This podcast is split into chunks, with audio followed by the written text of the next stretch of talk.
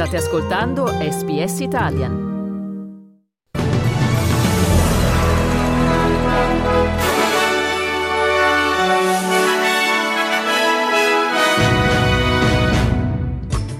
Taiwan, il democratico William Lai vince le elezioni presidenziali, ma secondo Pechino il voto non rappresenta il sentimento popolare e la riunificazione con la Cina è inevitabile. Medio Oriente, razzi israeliani su Rafah, il bilancio delle vittime palestinesi supera quota 24.000.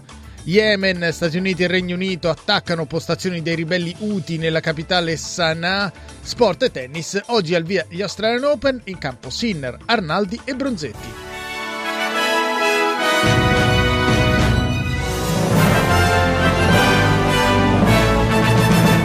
Buongiorno da Dario Castaldo con il notiziario di radio SBS di domenica 14 gennaio 2024 che apriamo da Taiwan dove le elezioni presidenziali hanno visto il successo di William Lai, il leader del Partito Democratico Popolare ovvero del movimento autonomista.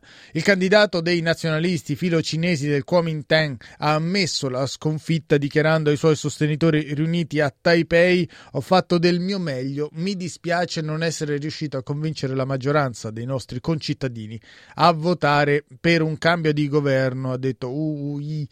Circa sette i punti percentuali che hanno diviso i due principali candidati. L'esito della consultazione è stato poi commentato da Pechino. Secondo il governo cinese, il partito di William Lai non rappresenta l'opinione della maggioranza e i risultati delle elezioni presidenziali di Taiwan non impediranno l'inevitabile transizione verso la riunificazione della Cina. Il portavoce del governo cinese Chen Binhua ha specificato che le elezioni non cambieranno la tendenza allo sviluppo dei rapporti fra le due sponde dello stretto e non modificheranno quella che è un'aspirazione condivisa dai compatrioti, ovvero stringere legami più stretti. Secondo il professor Kerry Brown, direttore dell'Istituto di Studi Cinesi di Londra, sarà interessante, detto proprio così lui, vedere in che modo William Lai gestirà i rapporti con Pechino. The brute reality is that Taiwan is becoming more and more different to the mainland. I mean, that's been happening for decades, but this election proves that you know people in Taiwan, young people, think in a very different way uh, probably to their counterparts, uh, you know, across the strait. And there's very kind of hard to see how this quandary can be solved.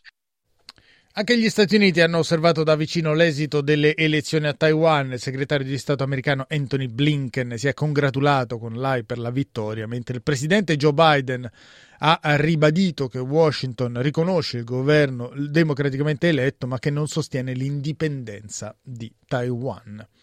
Adesso andiamo in Medio Oriente, dove anche nella giornata appena trascorsa Israele ha continuato a bombardare Gaza, nonostante l'ondata di indignazione su scala planetaria sia stata provocata dalle udienze presso il Tribunale internazionale dell'AIA nel quale in settimana il governo di Tel Aviv si è dovuto difendere dall'accusa di genocidio. Un raid dell'aviazione ha colpito un edificio nel quale si trovavano alcuni rifugiati e nell'esplosione sono morte 13 persone. Ascoltiamo al riguardo la testimonianza di un parente di una vittima, Bassem Arrafa, il quale ha chiesto al Tribunale internazionale di inviare degli osservatori a Gaza. I demand the International Court of Justice send delegations to witness with their eyes what Israel is doing and the crimes it is committing against the Palestinian people, including the children and women. This entire family with its children and women has been wiped off the civil registry. Did they pose a threat to the state of Israel and America? Do these children, including the little girl who was two and a half years old holding bread in her hand, pose a threat to Israel? Does the location where they were struck on the Egyptian border pose a threat to the security of Israel. Secondo le autorità sanitarie della striscia, il bilancio delle vittime dall'inizio dell'offensiva israeliana è salito a quasi 24.000 palestinesi, mentre i feriti sono più di 60.000. Rimaniamo in Medio Oriente dove anche nelle ore scorse le forze americane e britanniche hanno attaccato postazioni dei ribelli yemeniti Houthi nella città portuale di Al-Hudaida. Lo hanno reso noto fonti di sicurezza legate al gruppo filo iraniano che governa de facto il paese medio orientale, specificando che è stato colpito il sito dal quale è stato lanciato un razzo degli Houthi, ma aggiungendo che non è chiaro se l'attacco provenisse dal mare o da terra. Secondo l'emittente statunitense NBC, nella giornata appena trascorsa è stato colpito con razzi Tomahawk anche un sistema radar installato nella capitale yemenita Sana'a. Intervistato dalla BBC, l'ex colonnello statunitense Brandon Kearney ha spiegato che si tratta di avvertimenti diretti ai ribelli Houthi. Essentially, this is retribution for their failure uh, to listen to the warnings that have been given to them over the last two months. So, in order to see if they're going to comply now, we're going to have to stop the military action. And I think that could take place anytime in the next three to five days. And we'll just wait and see. If they start up firing missiles and sending drones again at maritime shipping, then I'm afraid that uh, hmm. there'll be a new round of attacks on, uh, on Yemen. Secondo un portavoce degli Houthi, gli attacchi compiuti contro lo Yemen dalle forze statunitensi e britanniche, compreso quello della notte scorsa che ha preso di mira una base militare a Sana'a non avrebbero però prodotto conseguenze significative. Secondo il portavoce Mohammed Abdel Salam, questi attacchi non impediranno ai ribelli yemeniti di condurre altre operazioni nel Mar Rosso. Gli Houthi reagiranno con una risposta forte ed efficace, ha concluso il portavoce. Adesso veniamo in Australia dove l'Australian Electoral Commission ha combinato 1 milione e 400 mila multe per le persone che lo scorso anno non hanno votato al referendum sulla voce indigena e non sono riuscite a motivare il loro mancato voto. In Australia infatti il voto non è soltanto un diritto, ma un cosiddetto diritto dovere che va esercitato, altrimenti si va incontro ad una sanzione pecuniaria. Nel caso specifico, tutti coloro che non hanno votato al referendum riceveranno una multa di 20 dollari che porterà nelle casse federali circa 28 milioni di dollari. Le multe poi saranno aumentate per coloro che non rispetteranno i termini del pagamento della sanzione, che potrebbe quindi arrivare ad ammontare a 300 dollari. Secondo alcune persone interpellate da SBS, le multe per chi non vota in Australia dovrebbero essere più salate. $20 is a bit ridiculous. Like, if you're going to fine someone, make it a fine. I think there'd be a lot of people who they just wouldn't care. The latest referendum, I think that one's a pretty important one for everyone to attend. So I think a $20 fine is not enough. Secondo Bill Brownie, direttore dell'Istituto australiano per la democrazia, il sistema dovrebbe prevedere multe diverse a seconda del reddito degli elettori. The fine that's attached when you don't vote has been losing its power.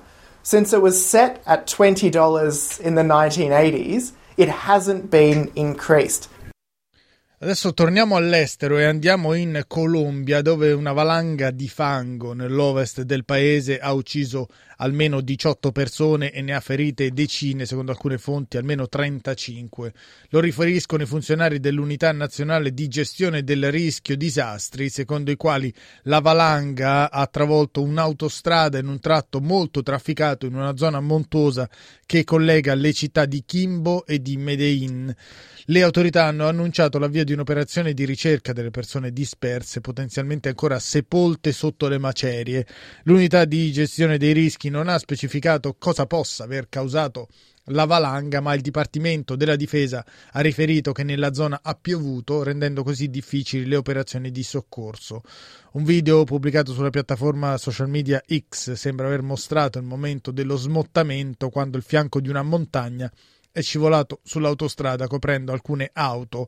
Il presidente colombiano Gustavo Petro ha twittato che il suo governo fornirà tutto il supporto necessario in quella che ha descritto come una orribile tragedia, mentre Carolina Cordova, governatrice del Dipartimento del Cioco, ha invitato i parenti dei dispersi a cooperare per identificare i corpi che vengono estratti senza vita dalle macerie. The extraction of bodies continues, and they will be recognized as their relatives approach the prosecutor's office to identify them through photographs.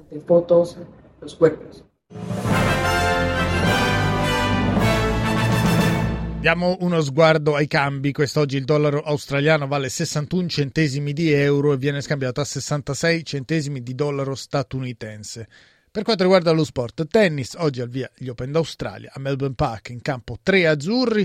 Sul centrale a mezzogiorno Yannick Sinner, testa di serie numero 4 del tabellone, trova l'olandese Botik van de Zandschulp alle 11 sulla cosiddetta Arena 1573 Lucia Bronzetti affronta l'Ucraina Lesia Zurenko testa di serie numero 28 del tabellone contemporaneamente, quindi sempre alle 11 sulla Kia Arena. Matteo Arnaldi trova la wild card australiana Adam Walton. A proposito di Beniamini di casa, oltre a Walton, oggi giocano Chris O'Connell contro il cileno Garin Dane Sweeney, numero 257 del mondo, proveniente dalle qualificazioni, durante le qualificazioni ha anche eliminato un paio di italiani, che affronta l'argentino Serundolo e poi in campo un'altra wildcard, Jason Kubler, che trova il colombiano Galan. Tra i big, oltre a Yannick Sinner, oggi c'è in campo Novak Djokovic che inizia la sua corsa verso l'undicesimo titolo melburniano affrontando il croato Dino Prismic, diciottenne di belle speranze, vincitore dell'ultimo Roland Garros Junior.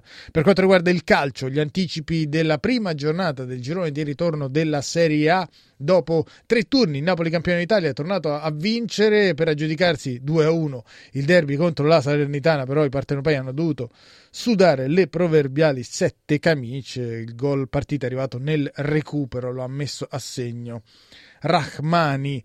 Con lo stesso punteggio di 2-1 il Verona si è aggiudicato la sfida salvezza contro l'Empoli mentre è finita 0-0 tra Genoa e Torino in corso c'è Monza-Inter, siamo al ventesimo del secondo tempo e i nerazzurri sono in vantaggio per 3 a 0 nel primo tempo. Ha aperto le marcature Cialanolu sul rigore al dodicesimo, ha raddoppiato Lautaro Martinez al quattordicesimo. Poco fa ha uh, triplicato l'Inter ancora con Cialanolu e il Monza. In questo momento si è visto espellere anche l'allenatore Raffaele Palladino con questi tre punti. Di... L'Inter sale a quota 51 punti, 5 di vantaggio sulla Juventus che riceverà il Sassuolo nel posticipo di martedì, mentre domani il clou è Milan-Roma. Concludiamo il giornale radio con le previsioni del tempo per oggi. Ad Adelaide cielo parzialmente coperto con una temperatura massima di 30 gradi, a Brisbane acquazzoni, anche in questo caso la massima sarà di 30 gradi, a Cairns precipitazioni sparse 31 la massima, a Canberra pioggia a tratti 23 gradi la massima, a Darwin possibili piogge a carattere temporalesco e una massima di 29 gradi, nuvolosità a tratti a Hobart 20 gradi la massima, a Melbourne cielo parzialmente coperto e la temperatura salirà fino ai 24 gradi, a Perth cielo in prevalenza sereno e la colonnina di mercurio salirà fino ai 36 gradi, per finire a Sydney piovaschi in aumento nel corso della giornata con una massima di 26 27 gradi.